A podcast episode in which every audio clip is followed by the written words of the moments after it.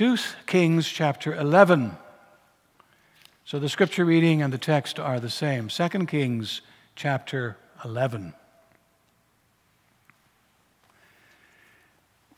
In the 2 Kings, the word of the Lord reads as follows Now, when Athaliah, the mother of Ahaziah, saw that her son was dead, she arose and destroyed all the royal family. But Jehosheba, the daughter of King Jehoram, sister of Ahaziah, took Joash, the son of Ahaziah, and stole him away from among the king's sons who were being put to death. And she put him and his nurse in a bedroom and thus they hid him from Athaliah so that he was not put to death. And he remained with her six years hidden in the house of the Lord, while Athaliah reigned over the land.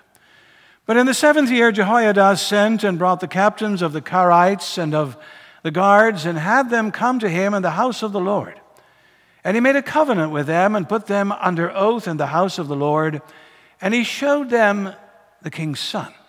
And he commanded them, This is the thing that you shall do. One third of you, those who come off duty on the Sabbath and guard the king's house, another third being at the gate, sir, and a third at the gate behind the guards, shall guard the palace. And two divisions of you which come on duty in force on the Sabbath and guard the house of the Lord on behalf of the king shall surround the king, each with his weapons in his hand and whoever approaches the ranks is to be put to death. Be with the king when he goes out and when he comes in. The captains did according to all that Jehoiada the priest commanded, and they each brought his men who were to go off duty on the Sabbath with those who were to come on duty on the Sabbath and came to Jehoiada the priest. And the priest gave to the captains the spears and shields that had been King David's, which were in the house of the Lord. And the guards stood, every man with his weapons in his hand, from the south side of the house to the north side of the house, around the altar and the house on behalf of the king. Then he brought out the king's son and put the crown on him and gave him the testimony. And they proclaimed him king and anointed him. And they clapped their hands and said, Long live the king. When Athaliah heard the noise of the guard and of the people, she went into the house of the Lord to the people. And when she looked, there was the king standing by the pillar according to the custom, and the captains and trumpeters beside the king, and all the people of the land rejoicing and blowing trumpets. And Athaliah tore her clothes and cried, Treason, treason! Then Jehoiada the priest commanded the captains who were set over the army, Bring her out between the ranks and put to death with the sword anyone who follows her. For the priest said, Let her not be put to death in the house of the Lord. So they laid hands on her, and she went through the horse's entrance to the king's house, and there she was put to death. And Jehoiada made a covenant between the Lord and the king and the people that they should be the Lord's people, and also between the king and the people. Then all the people of the land went to the house of Baal and tore it down. His altars and his images they broke in pieces, and they killed Mattan, the priest of Baal, before the altars. And the priests posted watchmen over the house of the Lord. And he took the captains, the Carites, the guards, and all the people of the land, and they brought the king down from the house of the Lord, marching through the gate of the guards to the king's house.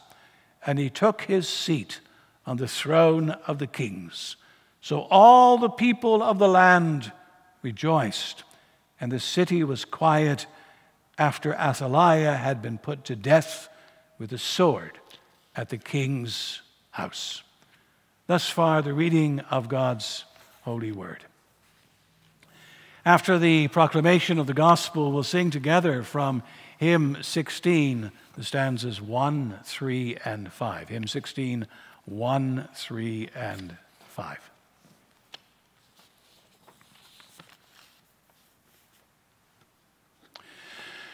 Beloved congregation of our Lord and Savior Jesus Christ, on the surface, the birth of our Savior, and everything nearby that leads to it is often depicted as a rather quaint and heartwarming affair.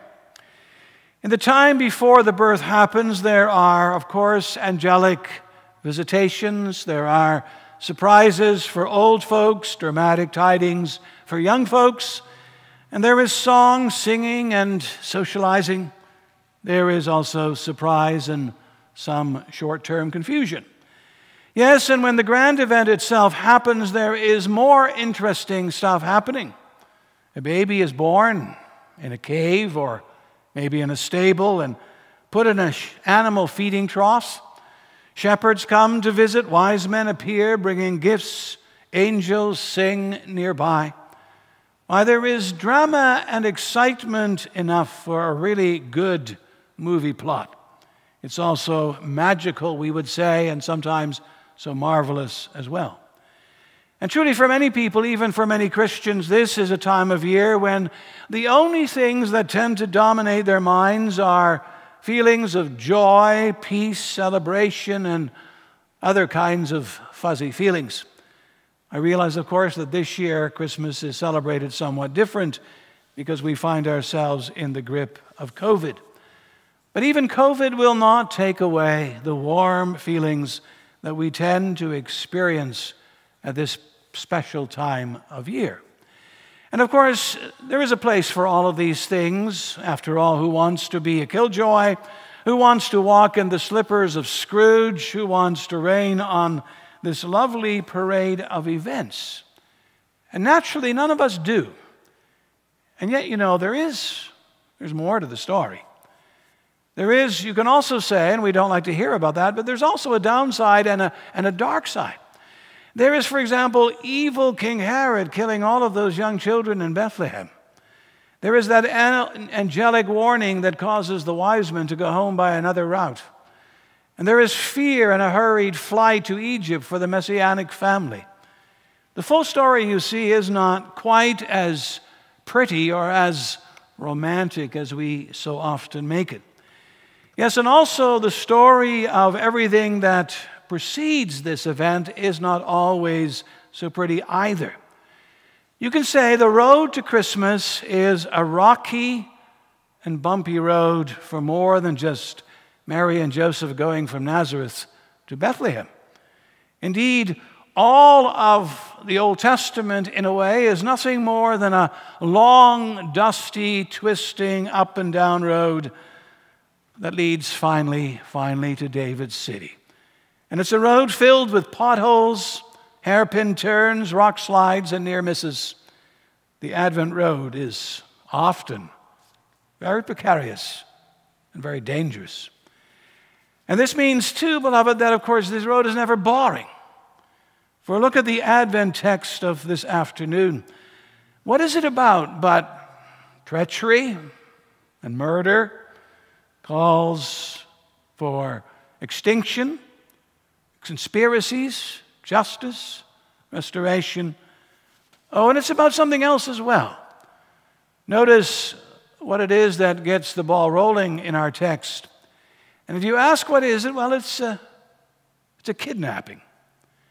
It's, if you like, a royal kidnapping by even a royal kidnapper. So you can say our text this afternoon begins with a crime, a crime that we dare to say even saves Christmas. So I'd like to preach to you on the following theme the kidnapping that saves Christmas. We're going to look at a lady who steals a child at first. Then we'll look at a priest who crowns a king. Thirdly, we'll look at a queen who eats a sword, so to speak and a people who renew a covenant. So, the kidnapping that saves Christmas, a lady who steals a child, a priest who crowns a king, a queen who eats a sword, and a people who renew a covenant. Well, beloved, our text opens with what we call the crime. It's a crime that's described in verse 2 where it says, But Jehosheba, the daughter of Jehoram, the sister of Ahaziah, took Joash, son of Ahaziah, and stole him away.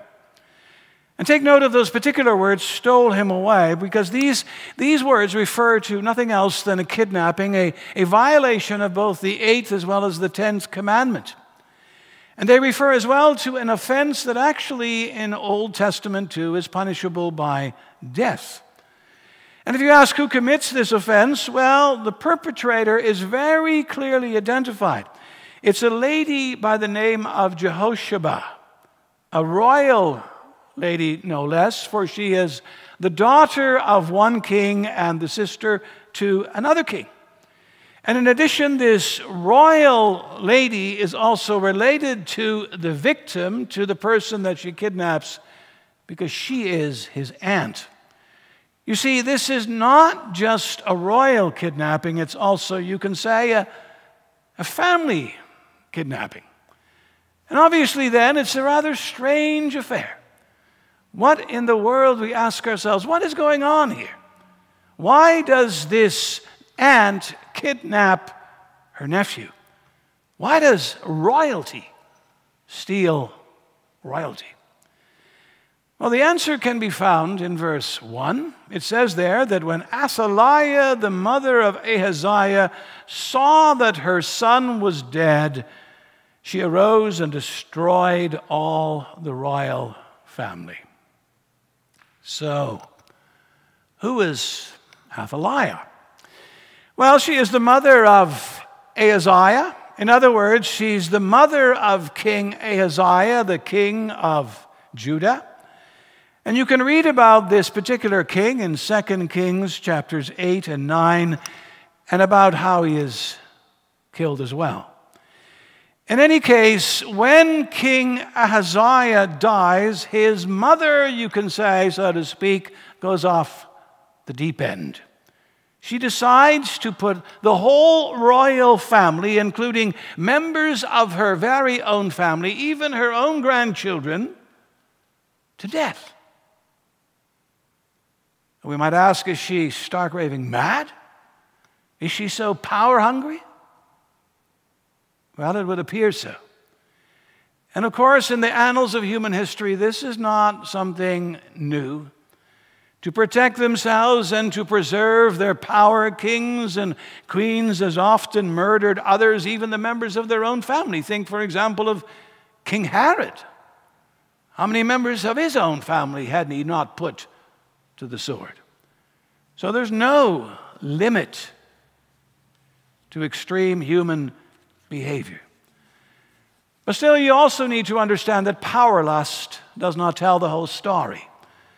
For there is more to Athaliah. Not only is she a demented queen mother, but she is also a religiously demented queen mother. For consider what we read elsewhere about her pedigree. Who is Athaliah? Well, scripture says she's the daughter of King Ahab. And she may also have been the daughter of Queen Jezebel. The scholars aren't totally certain about this. Some say she is, some say she's not. But be that as it may, even if she is just the daughter of King Ahab, she already has enough poison running through her veins. And if Jezebel's blood runs there as well, then she is in double trouble. Because for who is King Ahab? Who is Queen Jezebel? Well, we have to say he's just about the worst king that ever sat on a royal throne, and she's just about one of the worst queens ever. And together they represent all that is evil and despicable. They're grasping, cruel, vindictive, cold, murderous, scheming, bloodthirsty. It's hard to find a more treacherous royal couple than Ahab and Jezebel. But it's also hard to find a more idolatrous couple because they together they turn their backs on the worship of, of Yahweh, the true God of Israel. They violate his will. They introduce and promote the cult of Baal. They murder all the prophets and priests of, of the Lord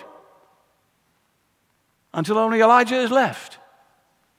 And they set up a false priesthood in Israel. Truly, what we see here is, is nothing else but the seed of the serpent rearing its ugly head. You may remember that at the dawn of human history, God had predicted a, a, great, long, intense struggle between the seed of the serpent and the seed of the woman. You find it mentioned in Genesis 3:15. And, and time and time again, we see in history that the, the devil pulls out all the stops in his all consuming passion to destroy the saints and their Savior. And in the process, he all too often uses evil people like Ahab and Jezebel to do his bidding. Yes, and in our text, it's our daughter who also is doing, their daughter who's also doing the dirty work. She walks in the footsteps of her disgusting parents. She decides to kill all of Ahaziah's family, all of her own offspring, her grandchildren as well, all of the royal line. Quite simply, she's determined to make sure that there's not going to be one descendant of King David left. His line is to be completely and utterly obliterated. How demonic and how revolting. Yes, and also how dangerous.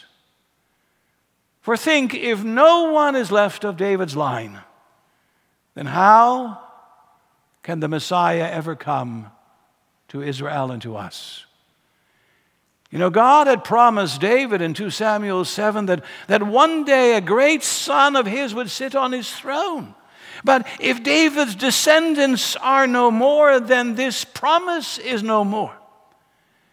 And if David's son doesn't come, then also Abraham's son, who he is as well as who's supposed to bless the nations and us, will not come either.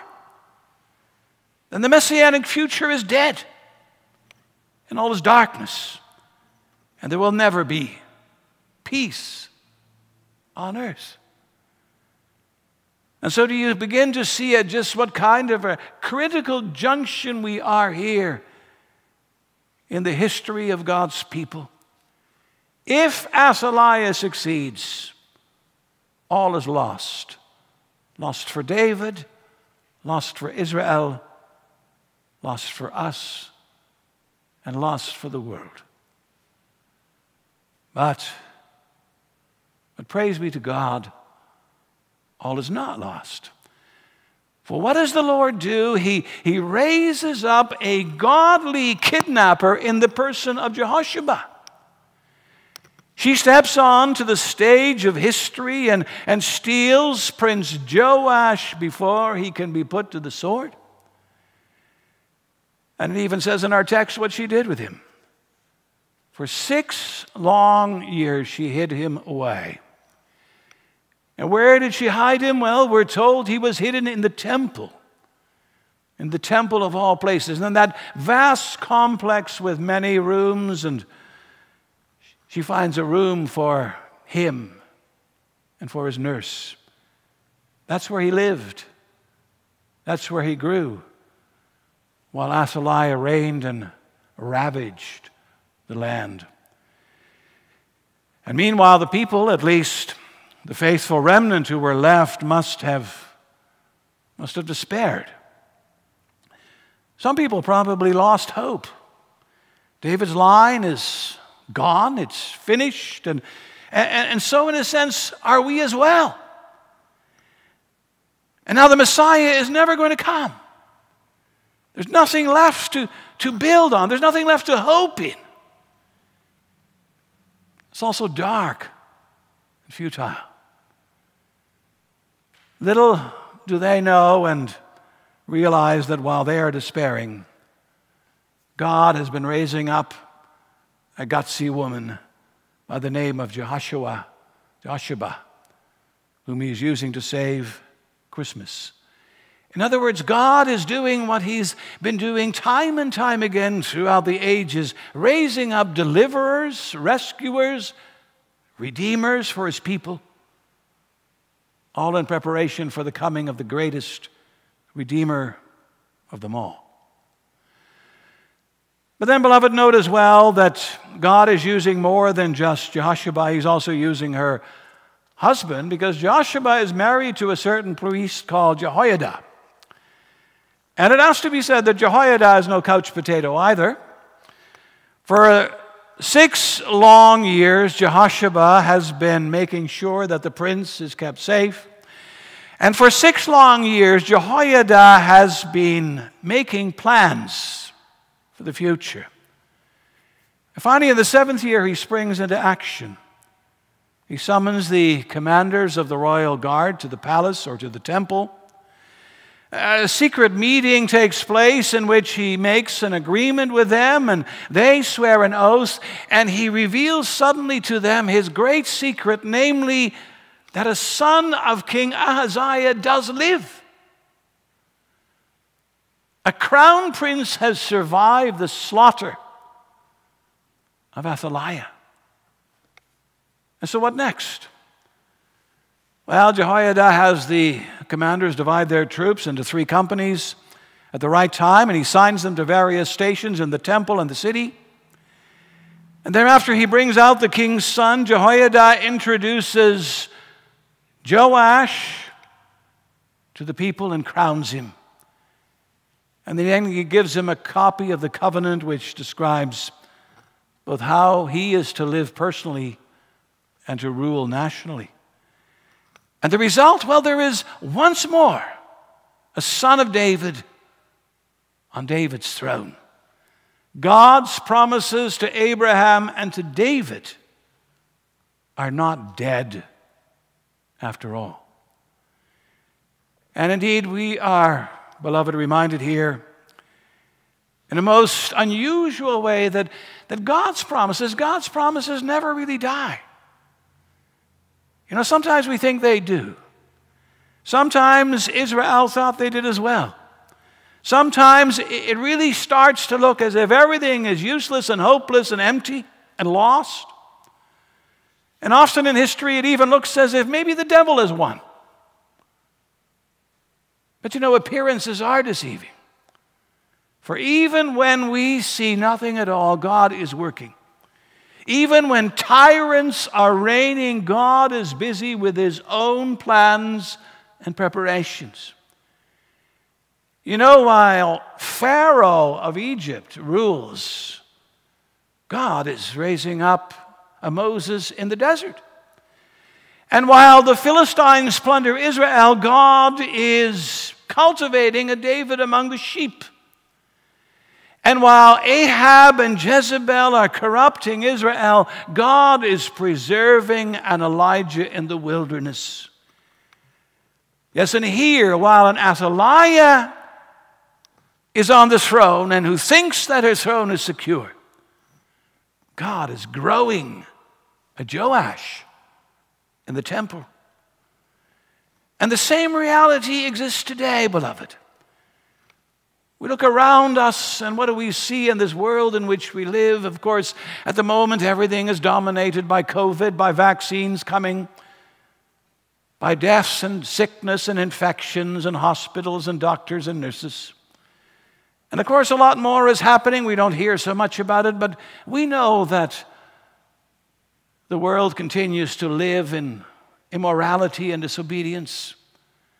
So many don't worship God any longer. Even in places that formerly were known for their firm Christian convictions, it seems as if things have disappeared and people have gone back into unbelief and superstition. And so the question arises who reigns today? It looks as if the forces of evil are reigning supreme. But be assured that in spite of appearances, God is continuing to work. He's still building on his ancient promises. He's still ruling and reigning through David's great Son and our Savior, Jesus Christ. He is truly, always, always at work. And in the process, he is also something else. He is also administering justice or he is preparing to do so. Our text says that when Queen Athaliah heard the rejoicing and the sounding of trumpets, she panicked. It says, Then Athaliah tore her robes and cried, Treason, treason. It's kind of ironic, isn't it? That someone like her should say that. She's the epitome of all treason and all treachery. And eventually, we're told the troops take hold of her, they march her out of the temple area, and they put her to death. The vengeance and the justice of the Lord finds her out and does her in. And really, if you think of it, that's always what happens. You know, it often appears as if the tyrants, the dictators, the crooks, and the terrorists of the world are the real winners and the victors. Often they have the power, the money, and the following, and everything goes their way. Why, I'm sure that for quite a while after she got rid of all the members of the royal family, Queen, Queen Athaliah thought so too. She probably used the time after that terrible event to, to dine on steak, to sip on fine wine, to dress to the hilt, and throw parties with abandon. After all, she is the winner, is she not? She's nothing to fear any longer, right? Just sit back on your comfortable throne, Queen Athie, and enjoy life. Enjoy your reign. But you know what she forgets? And what all tyrants forget is that there's a day of reckoning coming for all men, for us ordinary people, but also for kings and queens and presidents and dictators and tyrants. If not in this life, then one day in the life to come, they'll be summoned to stand before the throne of the Lamb. And then it will be justice time indeed. So, beloved, if there are days when you get kind of frustrated and restless with the slow pace of God's justice, just learn some patience. Realize that our Savior doesn't rule according to our plans or is bound by our deadlines or timetables. He's the great sovereign who rules wisely according to his plan. And be assured that this plan includes righteousness for the nations and justice for the peoples. Athaliah's day of reckoning comes. It comes in the form of a sword. And in actual fact, that sword is dispatched from the throne of heaven. And so, beloved, rescue, work, justice flow from the throne of God. And one final thing so does covenantal fellowship with God's people. You know, the verses 17 to 21 tell the last part of the tale. They speak about a covenant being made between God, the king, and the people. And they speak about a commitment on the part of the people to the Lord's people, to be the Lord's people. And they also speak about a temple of Baal being torn down and a altars being destroyed and smashed, and about a priest called Mattan being put to death. And finally, these verses speak about King Joash marching from temple to palace, taking a seat on the royal throne. And at last, there is peace and rejoicing in the land. A new era dawns in Judah at last. But then notice it's a new era that's built on renewal and reform. First, the covenant between God, king, and people is not so much made as it is renewed. Suddenly, Israel once again remembers her roots. She recalls what she had promised long ago before Mount Sinai. She recommits herself to the covenant Lord and to her covenant Father. And then, along with renewal, there is reform. A concerted effort is made to cleanse the entire land of all of the idolatries that are connected to the cult of Baal. And some who read what happens take exception to the destruction described in verse 18 and ask, was this really necessary? But isn't that always the way it is? For truth to reign, evil needs to be repulsed. For God to be God, the idols have to go. For Jesus to be Lord, all other lords need to be removed from our lives. Holy devotion calls always for unholy demolition. Oh, and when we read about that happening in Judah, we may long for the day when it'll also happen in our land. When will the nation of Canada turn from its increasingly materialistic, immoral, idolatrous ways? When will reformation come to our land? When will the false religions be no more? And when will the cult of humanism and political correctness and secularism go the way of Baalism? Does it all have to wait for the dawning of a new age, a new heaven, and a new earth? Or will it come sooner? Truly, we don't know, do we? But in our ignorance, we don't despair either. For we are sure and certain that our God and Father knows. And as long as He knows, that should be enough. It should be enough to keep us going, keep us praying, working, serving, celebrating. It should keep us remembering and reminiscing about what happened long ago before that first advent. Indeed, you can say, beloved, God that the most amazing things to keep the road to Bethlehem open he even used a kidnapper, a kidnapper who rescues a prince and keeps salvation and hope alive. And now, today, he is using someone vastly greater. He's using his son to keep it all alive. Jesus is reigning, working, recruiting Jesus is marching on to a new Jerusalem. And, beloved, use this time of year to renew your commitment to the coming King and teach your children to do the same. For what is Christmas but the feast of the great Son of David, whose line was rescued, whose crown was preserved, whose throne was kept? Truly, one day the words of the elder in the book of Revelation will come true. Look, the lion of the tribe of Judah, the root of David, has triumphed. Amen.